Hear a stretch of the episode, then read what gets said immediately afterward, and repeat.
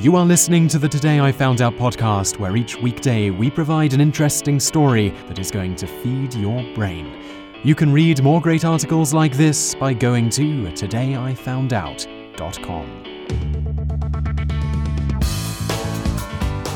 Hello and welcome to episode number 311 of the Daily Knowledge podcast from todayifoundout.com. In the episode today, we're going to learn about the curious story of the body of Elmer McCurdy. And in the bonus facts section, we're going to learn another facet of this interesting story.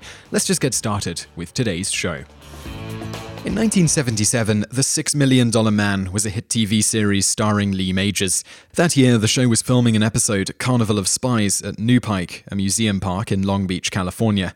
During filming, one of the crew was instructed to move a mannequin. The mannequin was painted fluorescent orange, it was dressed in a cowboy outfit, and was hanging from a rope. When the crew member tried to lift it, one of the mannequin's arms broke off. Horrified, the cast and crew soon discovered that this mannequin was actually a human body. The cowboy dummy was later discovered to be a man named Elmer McCurdy, who lived from 1880 to 1911. Incredibly, the corpse's identity was revealed by two items found in McCurdy's mouth, a 1924 penny and a ticket to the Museum of Crime in Los Angeles. From these two items, the story of the corpse was reconstructed. Elmer McCurdy was a small-time criminal who often bragged that his only arrest was for being drunk in Kansas, where he killed a man in a drunken brawl. After a variety of low-level crimes, McCurdy turned to train robbery. In 1911, he ambushed a train in Oklahoma. He believed the train contained thousands of dollars, but it turned out to be a passenger train. McCurdy got away with $46 and two jugs of whiskey, the latter of which would perhaps play a small role in his decision-making process that led to his demise. As lawmen moved in on a somewhat drunk McCurdy, who had taken refuge on a farm after the robbery, he vowed that they would not take him alive, boarding himself up in a hay shed. McCurdy was right, and he was killed in the subsequent shootout. His body was taken to a funeral parlor in Oklahoma, and no one came forward to claim it. The funeral parlor undertaker came up with an ingenious idea. He embalmed the body and charged customers $0.05 apiece to see the bandit who wouldn't give up. McCurdy's body on display proved to be a lucrative racket for the undertaker. A while later, the undertaker was conned by a traveling carnival owner who claimed to be the brother of McCurdy and wanted the body so he could give it a respectful burial. Reluctantly, the undertaker turned the body over to the man, who immediately put it in his traveling show. Over the years, the body was passed off from business to business and eventually ended up at the New Pike Museum and Park, where it was stored and forgotten until that fateful day in 1977 on the set of The $6 Million Man. You might be wondering at this point why McCurdy had a ticket and a penny in his mouth.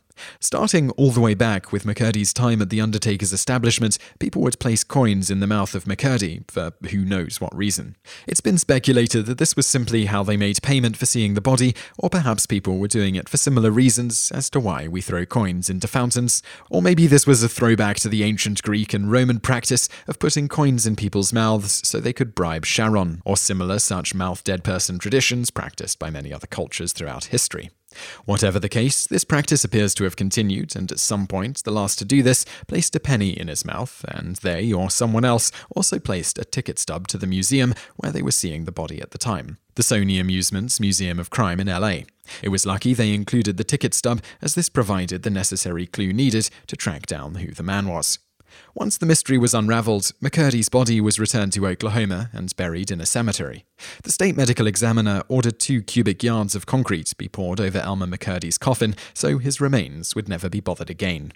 And so, after 66 years, the body of the luckless man who made far more money dead than he ever did alive was finally put to rest. And now for today's bonus fact.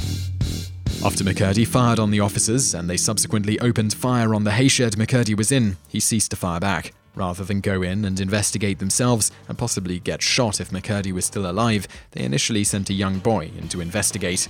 One can imagine the conversation. You go. No, you go. Hey, let's just send in that kid. You just listened to an episode of the Today I Found Out Daily podcast. Tune in every weekday for another great episode, or find more articles at todayifoundout.com.